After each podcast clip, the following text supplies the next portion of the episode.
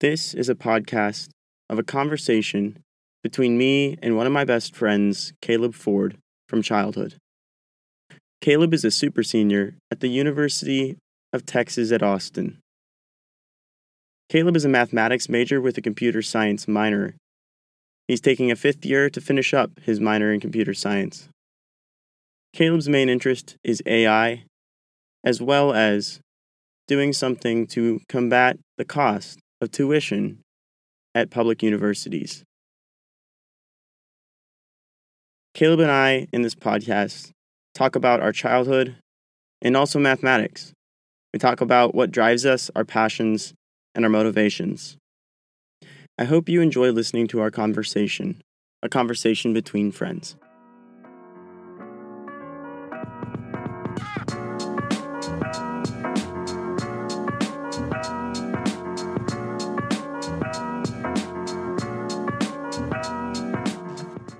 All right, here we go. Let's talk about math or stuff. We should uh we should preface this with the fact that we're sitting in uh the bottom of the the floor of my closet um to record this podcast. I wish we could video it. I know. It'd be funny. It's a very intimate setting. Um so yeah, I'm here with literally my childhood best friend. Even though we didn't really meet till like what, high school? Yeah. I feel like it was eighth like grade or ninth grade. we definitely had to have met. Maybe we had met before, but we didn't really in start middle hanging school. out. Yeah. I think we met it. We met at like HEP, right? Remember why remember why we started hanging out? Why did we start hanging out? Oh, logic class, right? That, but we were we never talked about logic when we'd hang out. What did we talk about? What did we do? We Oh ate my God. snacks. No. What did we do? What What- what what, was that? when we'd hang out, like I we'd spend hours Oh, Clash of Clans. Clash of Clans. Of course, yeah. We started playing Clash of Clans. We were both obsessed with it, and it was great. was that the that was the friendship catalyst, I guess. That was the Yeah. friendship catalyst. That's what got us going. We were we'd stay up to like 3 a.m. That was Our disgusting. 13 year old, 14 year old nerdy selves. That was really Dude, I'm gonna yeah. attack. Do you, can you donate me some troops, please? Yeah, we had we had a pretty good clan blah, blah. going. I think we we kind of ran the ran the gauntlet on that game. I think. Yeah, we did. Yeah, we we were like, I think we were both. Were we not leaders of the clan or something? We made our own, and we had it all going. We had got all our friends to join it, and We definitely did the lollies. does that ours? We didn't make that. We like joined it. we we took it out yeah we didn't make it but then we eventually went out and you'd have like you'd have like related clans like the lollies too. Oh yeah, yeah. or the lollies One at one point, we I think we made. Think we made a clan that was our own, but it was a branch off of that like one main clan that had started out or whatever. Dude, yeah man, good old days.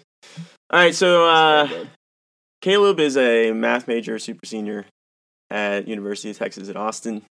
Yeah. Um, funny enough, we both decided to be math majors, and that's weird. I don't know I don't think you. Either of us wanted to be math majors. Not in high school. did you like math i didn't like math No, high I- school. oh god, no! I hated math. I hated. it. I thought it was stupid and it was boring and it was lame. And I was like, I'm not gonna. I'm never gonna go do this. I'm gonna do something else. yeah Yeah. that's the same with the math was always my worst subject too so Yeah. that was It wasn't that it was my worst. I mean, I was good at it. It was just Mhm. boring. yeah And and I think part of it too is like I didn't want to put in the effort to do it. yeah it's not like like you can bs a lot of things yeah, but you can't really bs like your math homework like if you don't know No, it yeah, then like exactly. you can't Yeah. Yeah. yeah.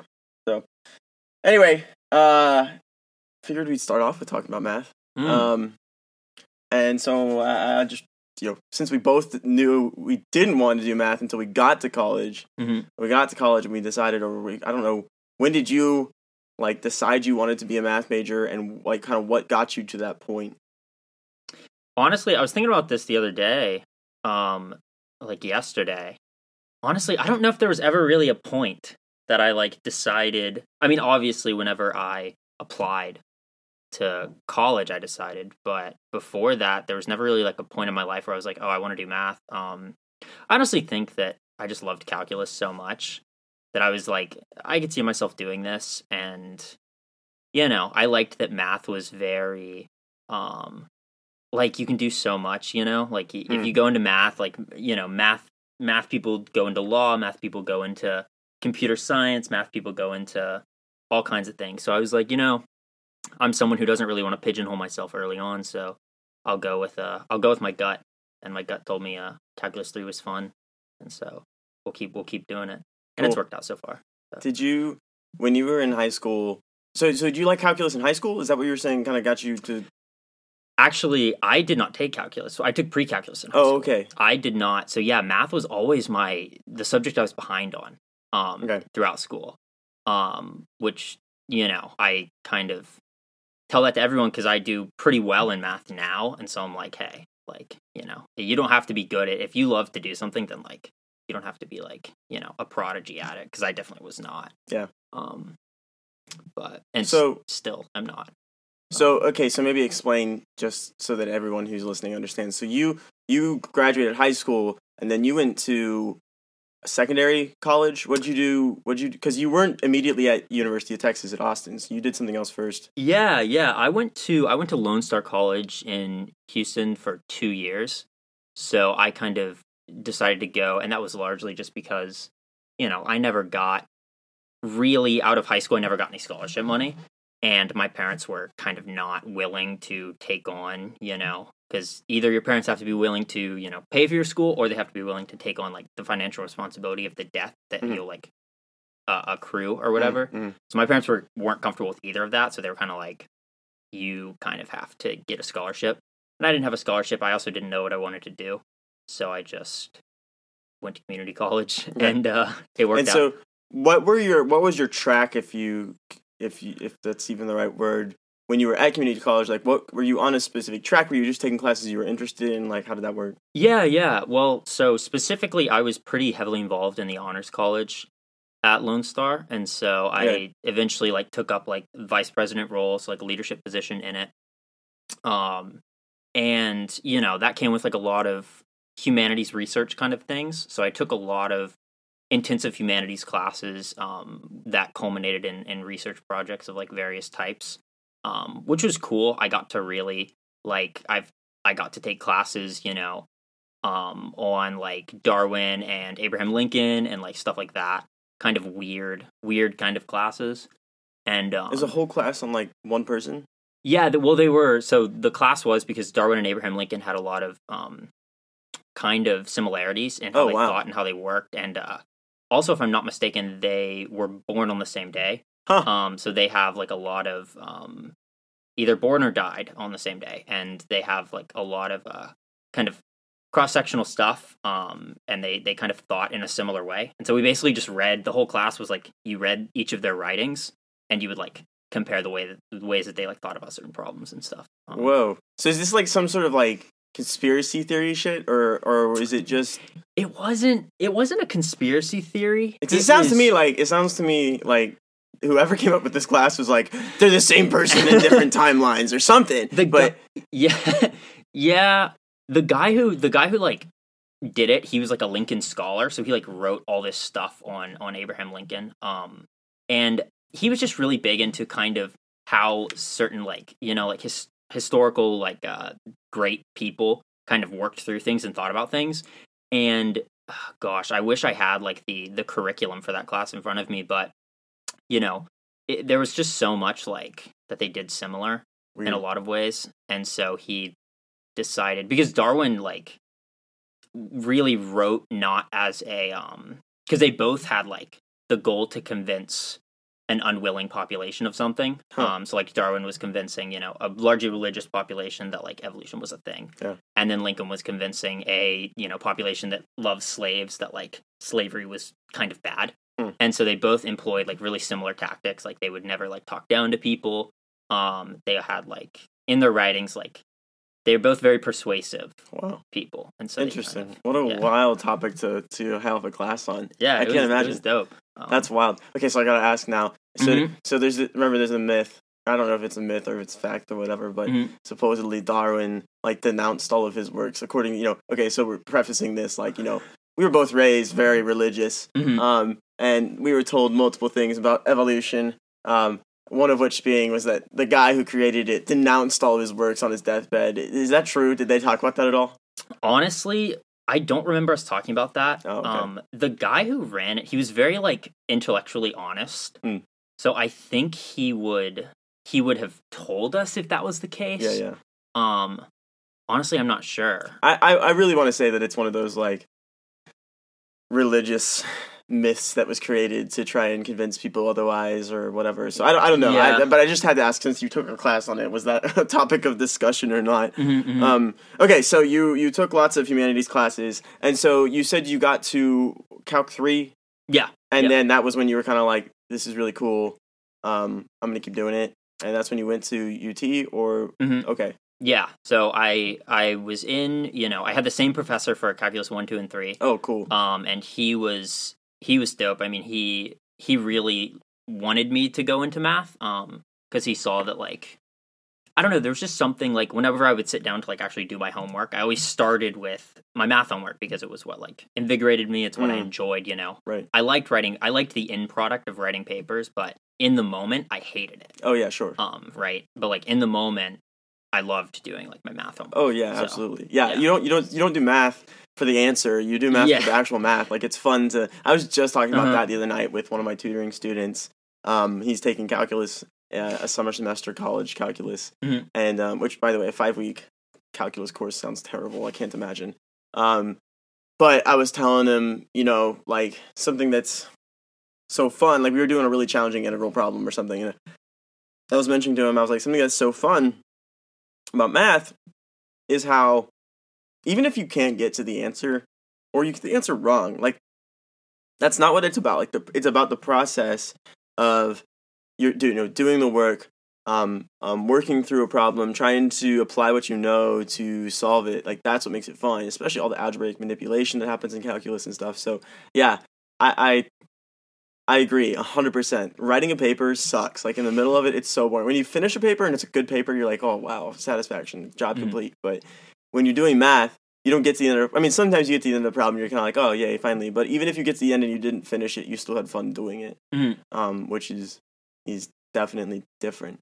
Um, oh, and then we could talk about proofs, but we won't go into that. So, okay, so all right, so now I have to ask. So you said you really liked Calc three, but like, Mhm.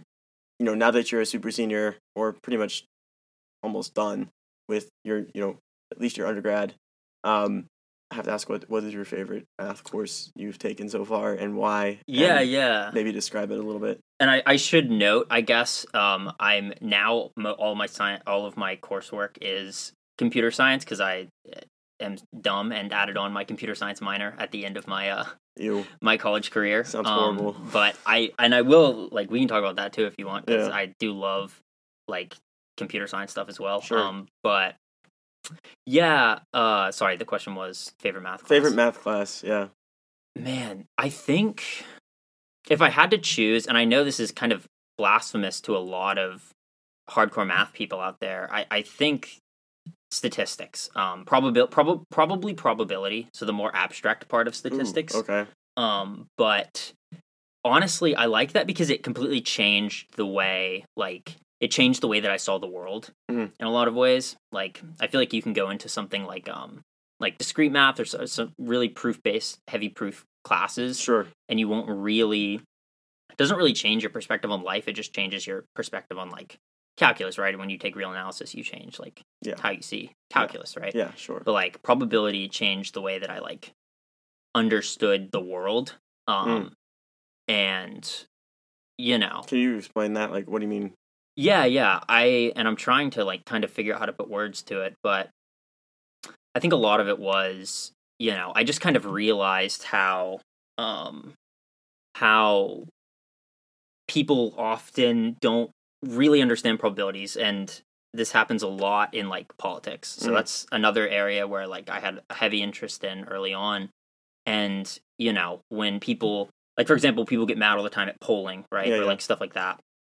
And I think people often fail to understand just what probabilities mean, you know? Mm. Like sometimes you'll have and sometimes you can e- even put probabilities on probabilities. You can say like there's a 50% chance or a 99% chance that the polling falls into this range, right? But people often discount that 1% and they say, oh, well, you said the polling falls in this range, but it didn't. So Mm. therefore, your model is incorrect. And then you can say, like, well, you know, we accounted, you know, there's a 5% chance it doesn't fall in that range, Mm. right? Yeah.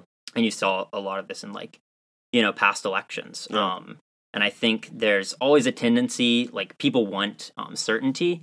and I think probability taught me that like really nothing is certain. The best you can do is kind Mm. of estimate. You know, Yeah. what's Wow. the chance? I see like I think that that's the kind of math that I hate because because I personally don't like the things that aren't perfect.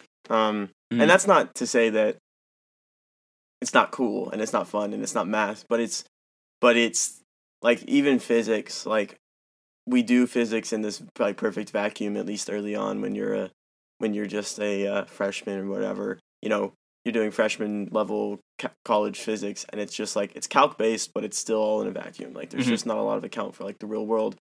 And i think that frustrated me because it wasn't real. And also the real world isn't perfect so i wanted to go do like the pure math like i wanted to go do like the the math where i am solving for things that are certain um but it's true there's there's not a lot of certainty in the real world and so i can understand how somebody who's interested in how it applies more than how more than the theory could enjoy that for sure Yeah, and even even on the topic of physics, you know, I think you know, uh, kind of recent like physics developments. You know, now all of the half of the research or a lot of the research in physics is like quantum, which is Yeah. like the definition of uncertainty. You know, Yeah, yeah, so it's like we're kind of realizing that Newtonian mechanics and Newtonian physics um, is all has always been an estimation. We we've never like it's explained things well enough but Mhm. never perfectly yeah Exactly. So it's like it's kind of kind of an irony in that the drive for like certainty always leads you back to like uncertainty. You know, like if you want to know how the world is, then you have to um, right kind of accept that like nothing is never actually going to be able to get there yeah Exactly. it really yeah. is interesting in that that it's this we you know i think another thing we're going to talk about homeschooling in our childhood in a 2nd Mhm. but i think another thing we always grew up or at least i know i grew up hearing was that like you know um the world was put in the perfect place where uh, if it was any closer to the sun it would burn up and if it was any further from the sun it would it would it would freeze and we'd all be dead and it's just like there's only this is the only problem but that's not true like it's it's not perfect. The world isn't perfect. Nothing in the universe is quote unquote perfect. It Mhm. just so happens that like it's good enough for us. Like it's it's good enough that we can live here. And even in the, even in that instance like there's parts of the world where we can't live. Like it just wouldn't work. Um Mhm. you know we can't live in i mean you can live in antarctica with like some human Mhm. you know creations. But like think about it. Like with you know for a life to exist unintelligent life to exist for a long period of time it required something that was close enough good enough Mhm. um which is definitely interesting. So Yeah. all right. So yeah i'll move on from that. Oh i was gonna say my my favorite math class is not not probability. Oh i think probability was one of the few c's i made in college to be honest with you. It was horrible. I remember the initial cla- uh, uh, part of it was it was honors and i didn't enjoy it at all. Mhm. um my my professor was like the like honors department head and she was just this like sadistic like bitch um but uh oh and she treated everybody like they were she treated everyone like you were a genius and then when you turned out not to be a genius she like shit on you and it was just really toxic and Mhm. terrible so i didn't do too well in that class but um no my favorite favorite math is modern geometry Mm. um which is the whole non-euclidean geometry Mhm. um you know right angles are, are less than 90 degrees and blah blah blah um and that it was it was the it was the whole theory of like we don't know if this we don't know if the way we decided if Euclid's way of describing our world um was the only way to describe our world. And it, it was just it, it really blew my mind and it really totally took my concept of like we've we've put put certain put certain quantities on certain things and we've just we've like that's the way it was and even more recently like i learned about like you know like the duodecimal system where it's like if you were to count in 12s instead of 10s and just also and the babylonians mm-hmm. did this. Like there's other there's ancient civilizations that did count differently than we do but now it's universal and so it's just the way we do things. But like why did we choose that way? Well there's all the history behind it but it's just funny because like there's definitely more than one way to explain things. And even like you were talking about a second ago with newtonian physics it isn't good enough. Like it's not perfect. It's not everything is not explainable with it and that's only because that's what the way we chose to start out. Trying to explain things that it's gotten as far as it has to the point where we can't keep explaining things. So, Yeah, i don't know I, th- I feel like i just said explaining things like 15 times. Um so anyway that was yeah. Yeah, no, and real quick, I think like on that, I think often like that that's super cool. That's one of the reasons that I kind of fell in love with a lot of uh, kind of computer science things is because you really have to change because at its core it's all math, right? Yeah, but yeah.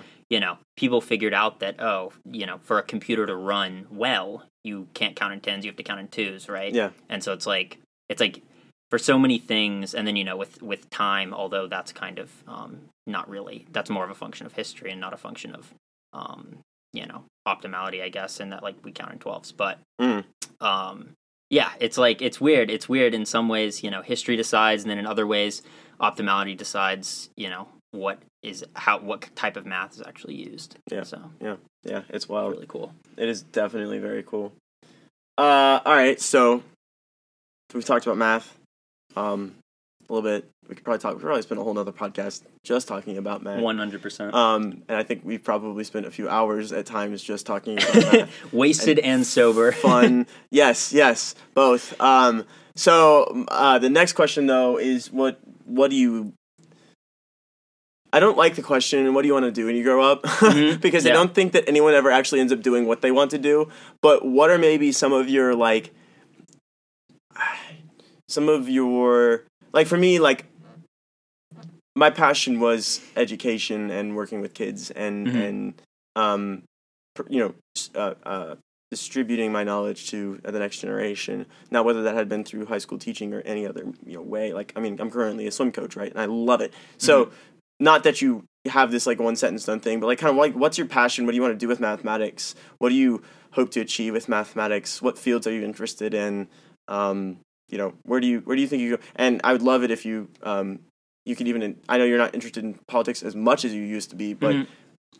even just talking about the career fields available to somebody who enjoys math um, and politics like what could you do in that or even law you know so things like that Yeah, yeah, and that's yeah, that's that's a super hard question. Um, I also hate the "What do you want to be when you grow up?" question because I Yeah. never had a good answer, and my answer changed from week to week. oh yeah sure Um, me too i know. never was like i i would say things like a police officer or a veterinarian but i never knew like actually what Mhm. i was going to do so Exactly, exactly. And so I kind of let like, you know, what I enjoy in in in the moment to kind of drive me towards that. You know, um, I don't, you know, I set goals, but at the end of the day, like if I'm doing something and I really don't enjoy it, I will kind of calibrate based upon that Mm. because I don't want to be one of those people who's stuck in in an industry or at a company or whatever that they just hate. You Yeah, know, because it's like there's no point in that. right Um, but yeah, I really think part of it is um, I want to work on cool problems, problems that actually matter, Mm. and I want to work with like smart people um, because that's that's something that those are good goals you know. yeah, exactly. It's like it's like who you are around um, kind of directly impacts like kind of the things you do. Um, Yeah. So you know, in high school, I wasn't I wasn't really um, with people who shared like common goals as me, Yeah. and so it kind of it kind of was tough, and it made me um, you know rethink. And now going into college, I kind of make sure that like the people that I'm around are like reflective of of who I want to be. Yeah. Um, in a lot of ways, um, and so really interested in just like things like that, and I I guess specifically with math, I really want to, you know, I find that like in our age, I think like AI and and kind of stuff like that is going to really like change the way the world works. Mm, um, yeah. You know, the search for like general um, in in uh, artificial intelligence, Yeah. and things like that. And I really, you know, I love because those are those are subjects in computer science that are almost entirely driven by math, right? Yeah, because sure. you you know at all times you're like optimizing, uh, you know, an equation or whatever. And so that those are kind of things that I'm really looking to go into, um, specifically like AI Yeah. um, and things like that. And that's that's kind of where I've been leading, and hence my interest in like statistics and probability. yeah Um, sure And that's kind of where my math career has taken me. Um, and do you want to go to uh, get your master's and phd yeah, you know, I think eventually I do. Um, I definitely do. Um, I'm going to work. I'm also a highly like, um, how do you say it? Um, I'm. I guess I'm a hyper realistic person too. okay Um, so like I, you know, I want to make sure that like, you know, because I do want to be able to like support me, support a family, right? So I'm I'm not super interested in in going into poverty, I guess, to get Yeah. my uh, to get my master's and PhD. yeah Um, but eventually um, I do. And I think, you know, there are just so many areas of like AI um, that are like blowing up, you know, like yes. biological AI, like all these kinds of things um, that are like being used in so many ways. And I haven't really figured out which one I am really interested in. I'm actually going into the next semester doing um, working with a professor on like natural language processing stuff. Oh wow. So I'm kind of like testing out, testing the waters to see if that's something yeah. um, that I'm really interested in. Um, but yeah, I'm keeping an open mind, but I know it, it's going to be somewhere in like technology, um, somewhere um, in artificial intelligence, somewhere in that kind of machine learning realm. Yeah. Cool. I love that. Cool. And so, so you're uh, so you kind of just said you kind of answered the question. You're not super sure. Do you have like because you know you're on your last year of school? Do you know exactly kind of like okay when you graduate where you're going for now? Um, are you kind of just still like leaving this this year up to uh, kind of help you figure figure that out? yeah. No. Um. I I am. So I'm I'm currently like applying for a lot of different positions. Um kind of positions in so I, I, took out like a little bit of student loans so i'm really looking to like get a well-paying job and kind of pay pay those down. Um, and so I've been, you know, I'm applying for a lot of um, startup companies, a lot of software companies. Mm. Really interested in, as well in. Um, so I don't know. I don't know if we've ever talked about this, but I actually recently like started a company um, oh, with sure. a couple of my friends. Yeah. Um, and so whatever I do, I want to make sure I have time to, and we can like talk about that if you want. Yeah. Um, but I want to make sure I have time to, you know, work with them and grow that company because um, yeah. it's something that I'm like pretty passionate about. Um, sure. And it's something that like I feel like my interest in, in AI and intelligence can be can be used. Yeah. What's the company? Uh, yeah, go yeah, for it. I mean, just yeah. start talking about um, it. Yeah. So we'll I'll plug uh, the company. So it's, yeah. it's me and two of my friends, um, and we started a company called Atheos. Okay. Um, and basically the goal of the company, which you probably are what's interested. Ath- what's Atheos mean? I have to. So Atheos is actually a Greek I believe it's a Greek um, word for intelligence. Oh, um, okay. So, yeah, it, I did not come up with it. It oh, was one right, of okay. my. it, it, was uh, it was one of my one of our co-founders. Um, he came up with a name, and basically, kind of what we are looking to do is really um, explore, you know, areas of um, how to how to how to basically lower the cost of education, um, okay. higher education specifically. Yeah, yeah. And so, a big way that we're doing that is really by throwing in um, some aspects of like competition into like a lot of areas of higher education. Um, so, we're currently working on a marketplace where um, basically you can go in and you can compare kind of all of the the classes that you want by transferability to your school, mm. and so that you can because um, we realized a lot of people go to four year colleges such as UT, yeah. and they a lot of them accrue extremely large amounts of debt. Yeah. When like they can take up to half their classes at a community college. Right, right. Um, yeah, definitely. Yeah, and I'm really passionate about that too because I think the education that I got at Lone Star was on par, if not um, sometimes better than the education I get at UT. Sure. Um, which smaller classes a lot of times and it's better. Yeah. Exactly, but it's like, but it's like at the end of the day, you recognize that like the prestige of like a, a four year degree is worth something. Yeah.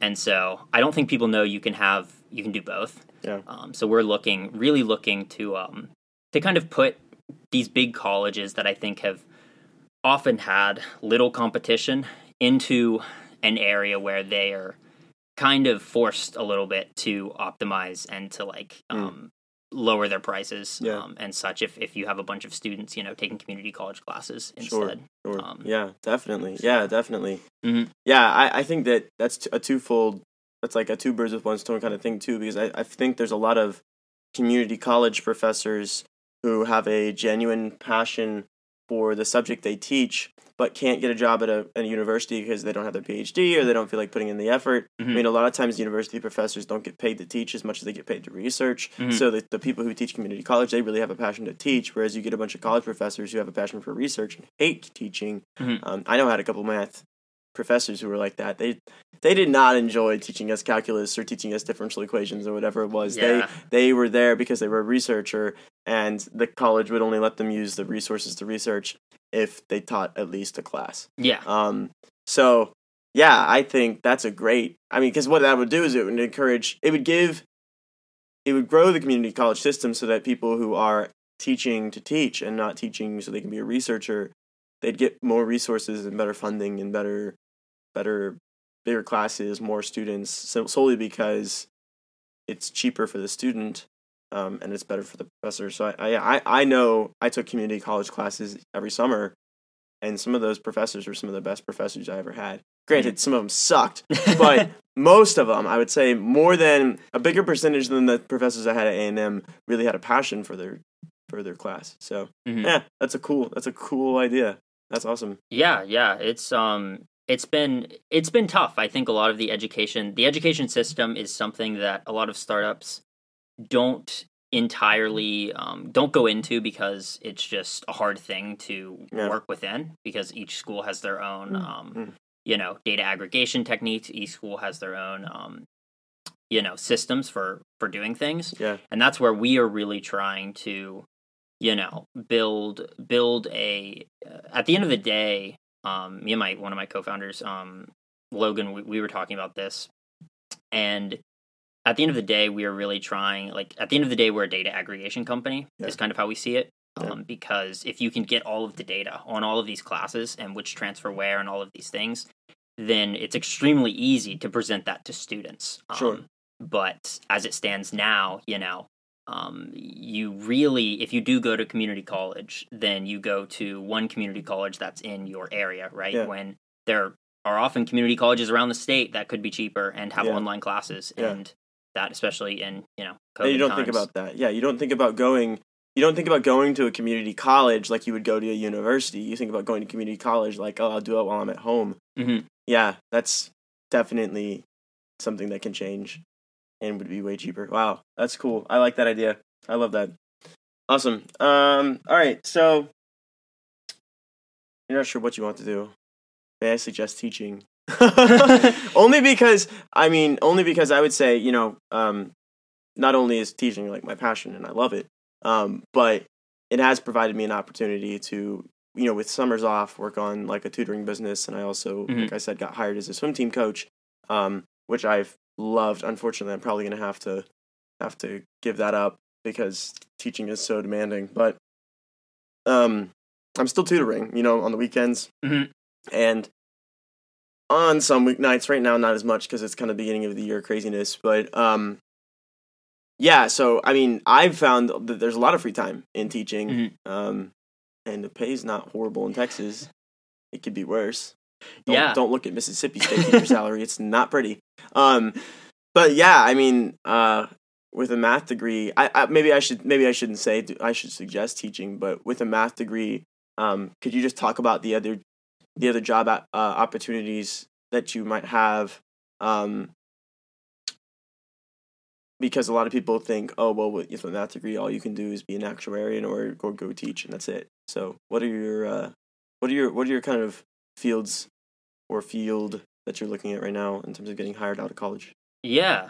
And this is something that I kind of tell. So my sister's actually also a math major. Um, Yeah. she's going into teaching. Um, but this is something that I tell everyone who's interested in math. Um, that I know people with math degrees who do everything. Um, so actually, the um, the highest scoring um, degree on the LSAT is actually mathematics. Hmm. So if you're interested in law school, um, I always plug math as a great pre law degree because Wow. it requires you to really you know think logically it's also very hard and requires you to you know have your shit together and like Yeah. study well um, Yeah. where I, I feel like there are degrees where you can kind of coast um, sometimes and so you know it's an incredible pre-law degree. I know you know finance it's huge.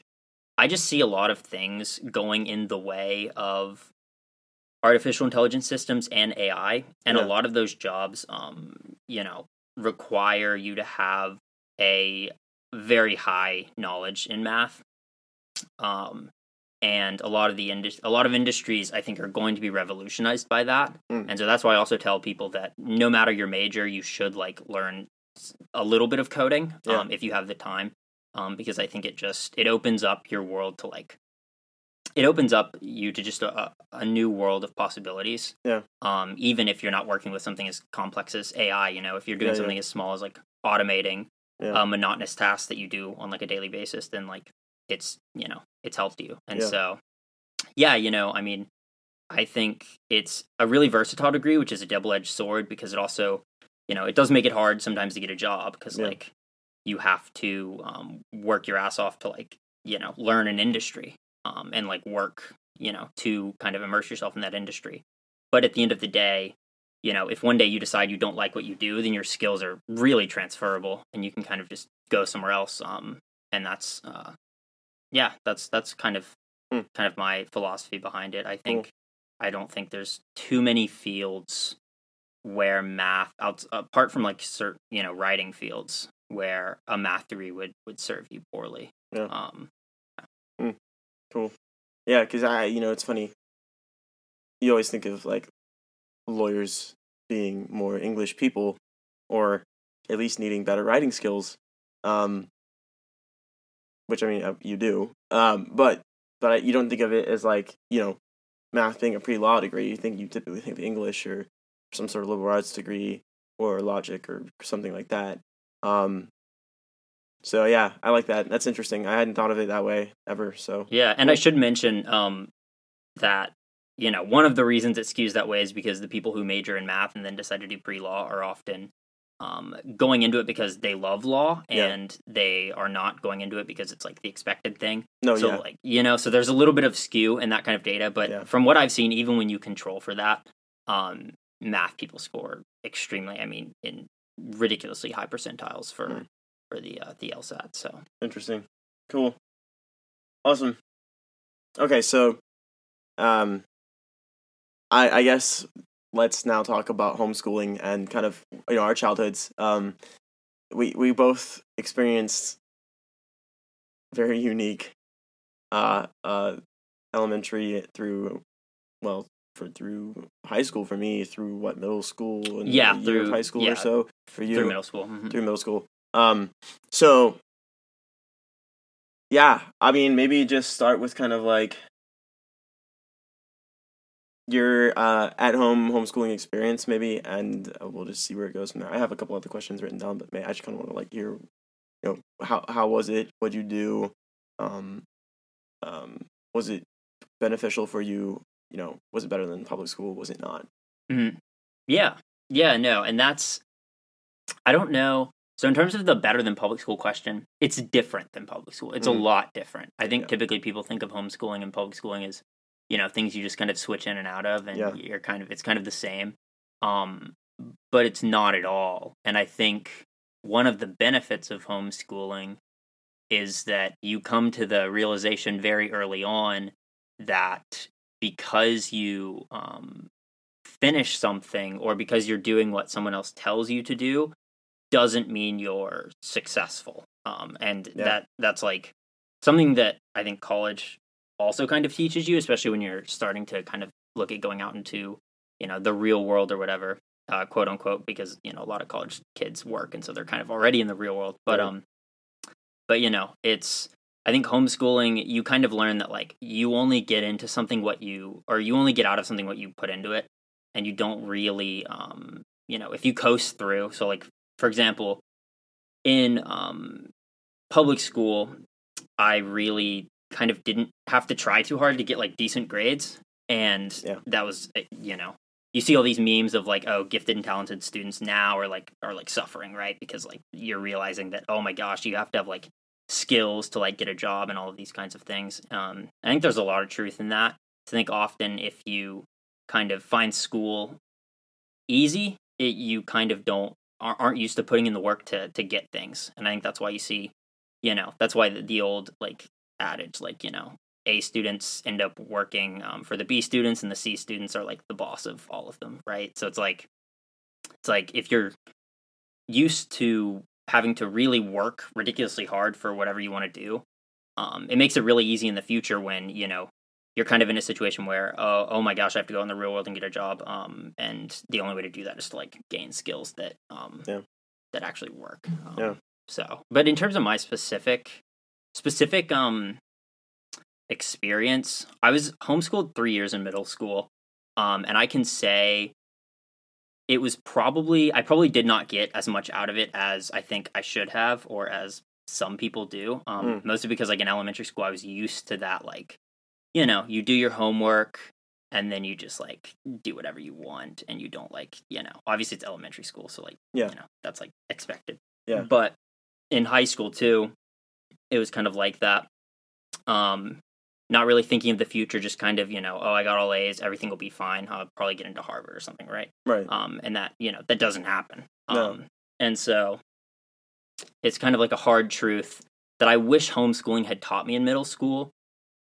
It probably did not. I came out of homeschooling like a little bit behind in math, kind of like I was saying, um, which kind of hurt my hurt my high school. Um, I think advancement a little bit because I started out off a little bit behind, but but I think for a lot of people, like for you, I'm sure your experience was was v- extremely positive, and that like you learned, you know, to manage yourself and to to kind of like do.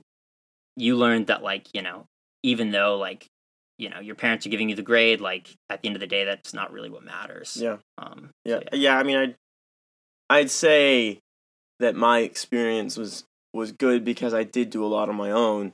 Um, so when I got to college, it wasn't anything new, right? And you know, college is a lot on your own.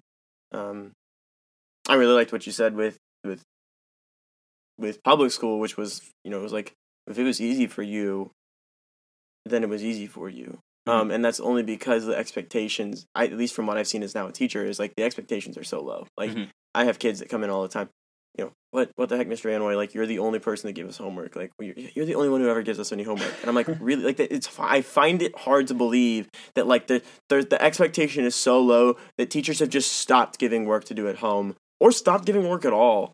Um, and it's harmful because the kids who put in the minimal effort to finish their work make A's. The kids who don't fin- do put in any middle, you know, barely any effort at all or don't at all, still somehow end up passing. Um, Mhm. you know, and so at least that's what I've seen in my school, and I know that's not true everywhere. Um, but yeah, I think that that's a big challenge and a big problem that I didn't.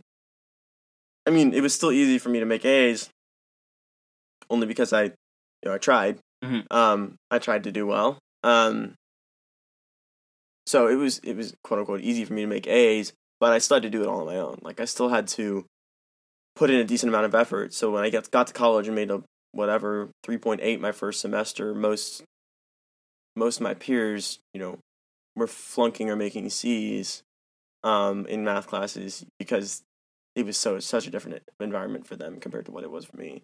Mhm. Um, Yeah. So- Yeah, and I mean, I think there's also, you know, there's a lot of truth um, in the idea that, um, in the idea that um, people kind of rise to the expectations that uh, people set for them, and you know, there was that there was the famous case of um, everyone everyone's probably heard of this, but the case where you know all of these people kind of cheated their ways into Ivy League schools or high performing schools, right? paid the ways into it. yeah. exactly or paid their way into it um and you know and so eh, quote unquote like they shouldn't be there right they you would expect them to to fail in that situation right because Yeah. they're they're um they're not supposed to be in these schools right and like they they're only there because their parents had a lot of money or Yeah, yeah, whatever or they yeah. lied or cheated or whatever right Right. so like you'd expect for them to fail Right. And when you look at the data they did just as well as Right. everyone who was accepted Right. so it's like it's like the expectation kind of determines the outcome in a lot of ways. Yeah. Like if there are high expectations for you, a lot of times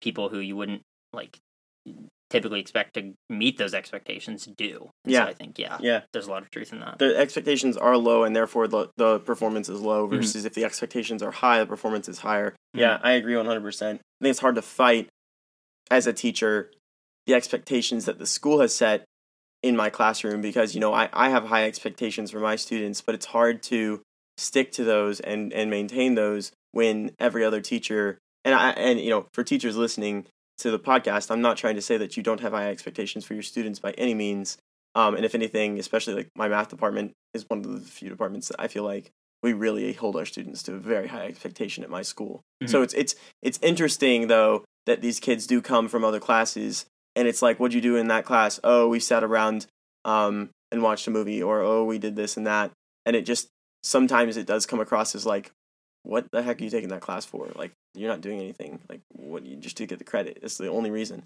Um, so yeah, I think high expectations are important for sure. and now we're kind of getting into the whole education talk, which I don't want to. I don't want to sidetrack too much. Um, for you personally, what were some of the strengths and some of the weaknesses of homeschooling and your experience? Yeah. Um I think the strengths of homeschooling, like I said before, is that, you know, it it kind of taught me that there really, you know, there really is only you at the end of the day. Yeah. Um and there really isn't, you know, your your grades are only like a small reflection of you, I guess. Um and you know, I, I think often people think because they get good grades means they can easily transition into the job of their choice. Um, Mm. And I think that's like a wildly um, ridiculous concept because, you know, putting your, um, becoming the employer for a second, you know, if someone got good grades, then it doesn't mean they're going to, you know, do, Do good well, work. yeah. Yeah, exactly. And so it's like, that's something that it taught me. I think one of the weaknesses I think is, um, you know, and my, my parents, kind of led a lot of that, but they were not highly experienced in that area. Yeah. And so I think a lot of times homeschooling is a reflection of how comfortable your parents or whoever's teaching you is. And Okay. sometimes um, you know, my I think my parents like I mean, I think I turned out okay, so I think my Yeah. parents did did like totally fine, right? Yeah, yeah, sure. but um but i think sometimes the weakness is like um if your parents are not completely comfortable in that like your parents i think were extremely comfortable Yeah. in kind of that Well, my mom was a teacher, so Yeah. yes. exactly exactly and so i think sometimes um there's this like idea that oh homeschooling is like a kind of a, a fix all but you know if if you don't have parents who are extremely comfortable in that um then you know sometimes it isn't because they don't know what expectations to set for you um and so um yeah i think that's it's often a reflection i think of like how how comfortable how much you want to rise to the occasion which i did not really in middle school want Yeah. to rise to the occasion Yeah. um but it's also a reflection of like how comfortable your parents are in that like position Yeah, Um, definitely. Yeah. So yeah Yeah. I definitely think it has to do with your parents. I mean, I think because my mom was a teacher, I had a really great experience homeschooling because she did a good job. And I think what a lot of people too don't understand with homeschooling is there's a there's a lot of classes for homeschoolers specifically where you go take a Mhm. class with a group of homeschoolers. And I think that my parents did a really good job of making sure I got an even education all around. You know, because my mom was a math teacher, you know, she couldn't teach us writing like my dad probably could have if he had been able to stay home because he was an English major. But she put us in writing classes, and we go take classes with other homeschoolers or even just with a private tutor on writing and how to write and how to write well. And so, like, Mhm. I, you know, I definitely credit that to like my writing skills today. Like, I mean, I was able to perform very well in my writing classes in college and make A's in my writing classes in college solely because I had a good experience of writing in high school, even though I wasn't in an actual public school with an actual English teacher. Um, so yeah, I, I think that there's definitely strengths and weaknesses. I definitely think that the strengths and weaknesses come from your parents and how much of a good job they do putting you in positions to succeed. Um, and and if they're not experienced in something, you know, taking the taking that responsibility on them to make sure that they find somebody who is. Mhm. Um, yeah. How about okay? So, you know, that being said, do you think for you personally because i think it's different for everybody right? I think that some people do better homeschooling and i think some people need the structure of a, of a school whether that's public or private. Do you think it was better for you? Which one, which one do you think was better for you? Like do you think you did better in public school or do you think you did better homeschooling or um maybe you could just elaborate kind of on that question. Yeah, I think I think I did better. I don't know how the outcome would have been if I went to public school and middle school. Um, I think I did better in public school when I had teachers who cared a lot, and I was like, you know, able to go to a school where teachers did care a lot. And Yeah. I think that's often not the case. So I think someone in like a situation where their local public school is uh, you know known for having teachers who don't care Yeah. you know i think homeschooling is usually like a great option Yeah. um, and i think you know i went to schools where expectations were set pretty high Yeah. um, but there are a lot of schools like you said like a ton of schools where in a lot of like areas expectations are not set very high right and i think that's that's where you know you get students who um, are gifted and talented who um, are really smart people, but at the end of the day, the expectations are not set high enough for them to be um, uncomfortable. I think that's Yeah. that's the thing that I've I think learned in education is you always want to feel kind of uncomfortable and kind Yeah. of like like you are you always want to feel um and I don't want to say like stressed because I think you can do it without being stressed. Yeah. But you always want to feel like you are kind of dumb, Yeah. I think. Like, Like, if- what you're doing is challenging. Like what you're doing is something that you don't know if you can do, but you're gonna try anyway. exactly. Yeah. Yes, hundred percent. Yeah. Absolutely. I think that I'll tell the story of, of my valedictorian last year that I had the privilege of teaching in, in my first year of teaching. Uh, he was brilliant. I mean, just just brilliant. Wants to go into AI actually. Um, Awesome. really, really, really, really, really smart guy. Um, and you know, I had him for calculus, AP calculus, and at the beginning of the year, kind of the early on stuff with limits and things like that, it's not super challenging for somebody who's very talented in mathematics.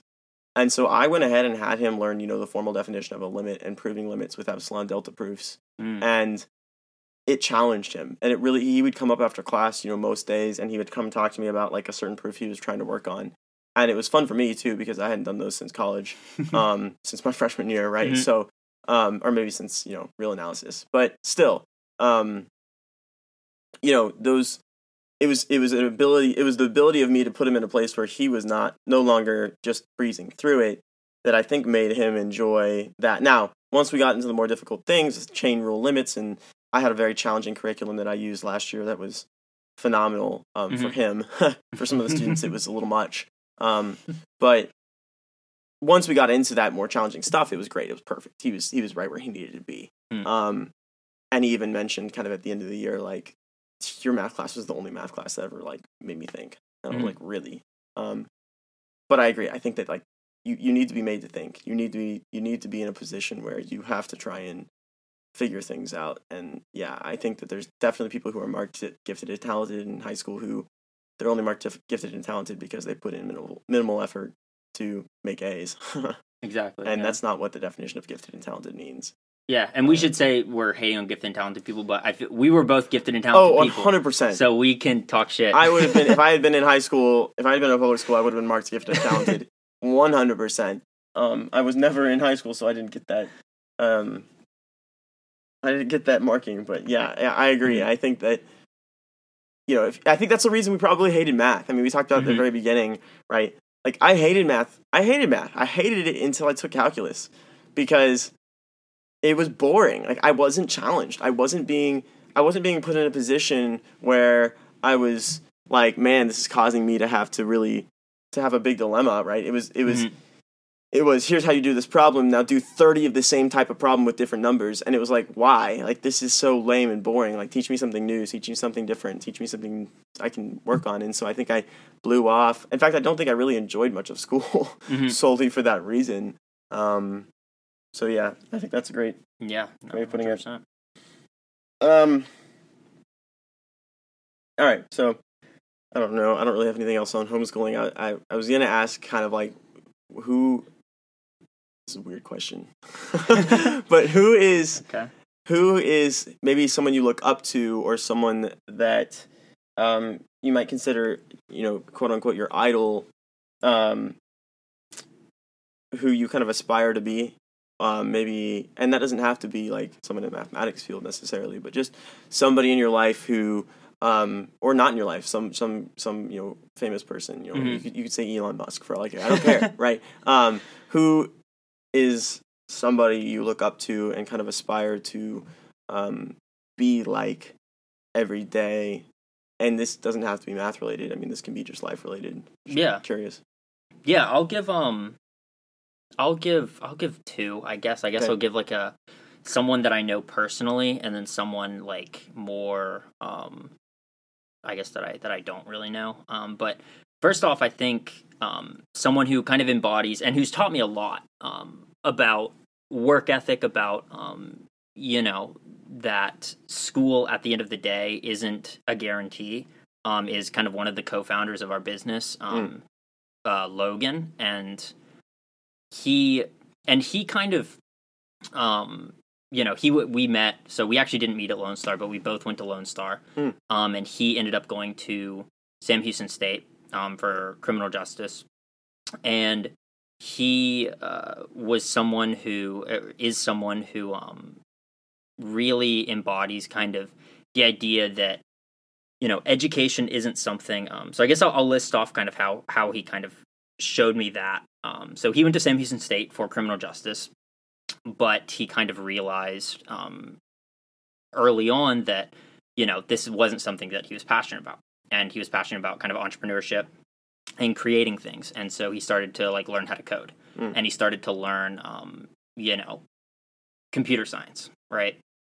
And um, eventually that led to him. We actually met. He reached out to me on LinkedIn because he was looking for people to, to start a company with, mm. and he reached out just to see if I was interested. And um, ironically, me and my roommate were also extremely interested in starting a company, and yeah. so we both kind of um, glommed onto him and and you know started doing something but he uh, someone who so he actually recently was accepted into uh, extremely prestigious program um, uh, entrepreneurship program an avc fellowship which is a uh, venture capital fund.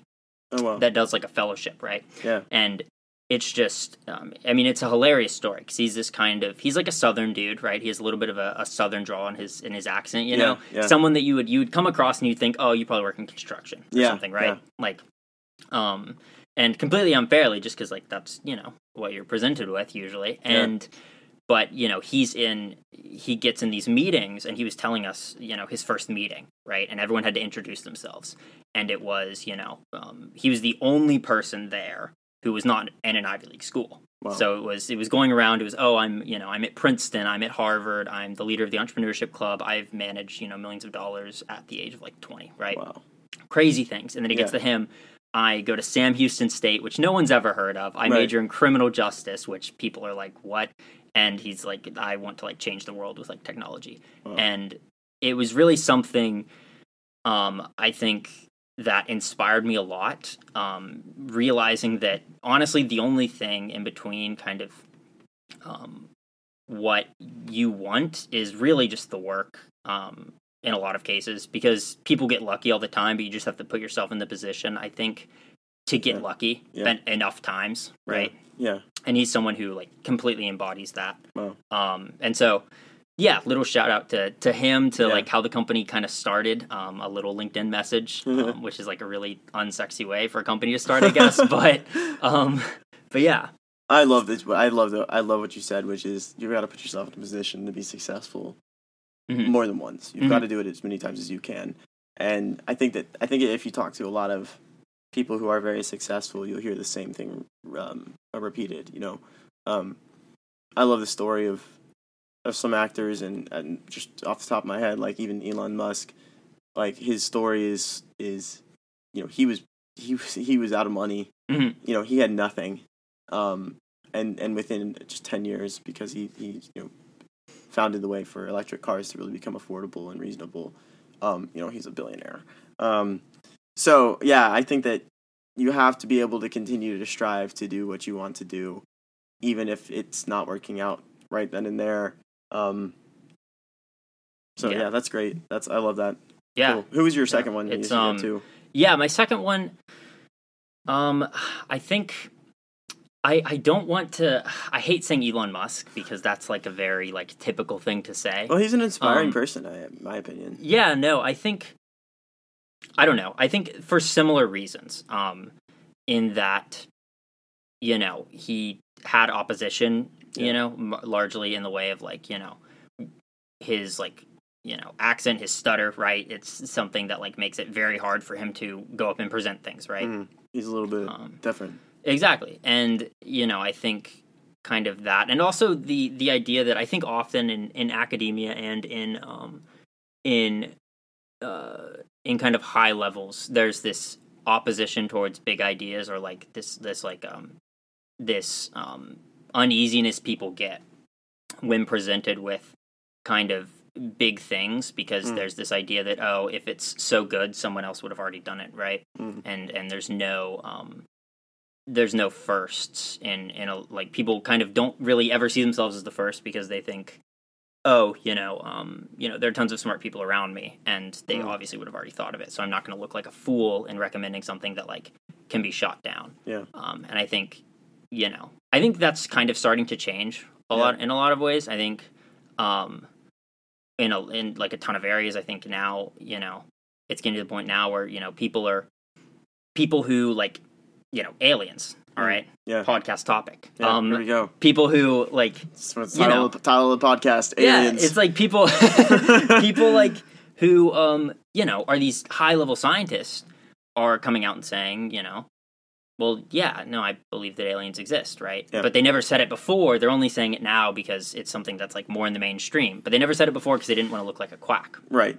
which is understandable but at the same time um the people to kind of normalize that are the people who are going to get all of the credit and uh, a lot of people you know didn't normalize that and in the same way i think elon musk kind of you know said you know where all a lot of scientists were saying oh earth is doomed um you know climate change is kind of going to be the end of us all and you know electric cars will will never take off because they're just so far behind gas cars and stuff um and there was someone who said like Too expensive to produce. Yeah. There's so many issues with them. All the electricity comes from the comes from the power plants anyways. Yeah, Exactly. Yeah, I know what you mean. and there's like still people who are like that um but i think you know people who use that to drive them instead of like beat them down Yeah. um are typically the people who who kind of make it i think um yeah Cool. Cool. Yeah. Awesome. I don't know if I have an idol like that. oh yeah Um, you know, I, I'd say my mom definitely inspired me to be a teacher. Mhm. Um, I don't have like a teacher idol. I know I had some really influential professors um, who were just phenomenal that I try to be like. Um, but yeah, I agree 100% that you've got to make yourself uncomfortable. Um, you've got to put your, your, yourself in a position to succeed. Those are all really good things to do if you want to change the world um, or be your own person and be Mhm. successful in the world. So cool. 100% Well, I don't have anything else. Thanks for being the first person on my new podcast. How many people will listen? I don't know. this is gonna fun. take off It's gonna take off. it's gonna take off we're in The a next- closet that means it's gonna take off The next Seth Rogen. Um, so uh, again, this is Caleb Ford. He's one of my best friends um, since since childhood, and um, turned out we both decided to be math majors, which is a little weird.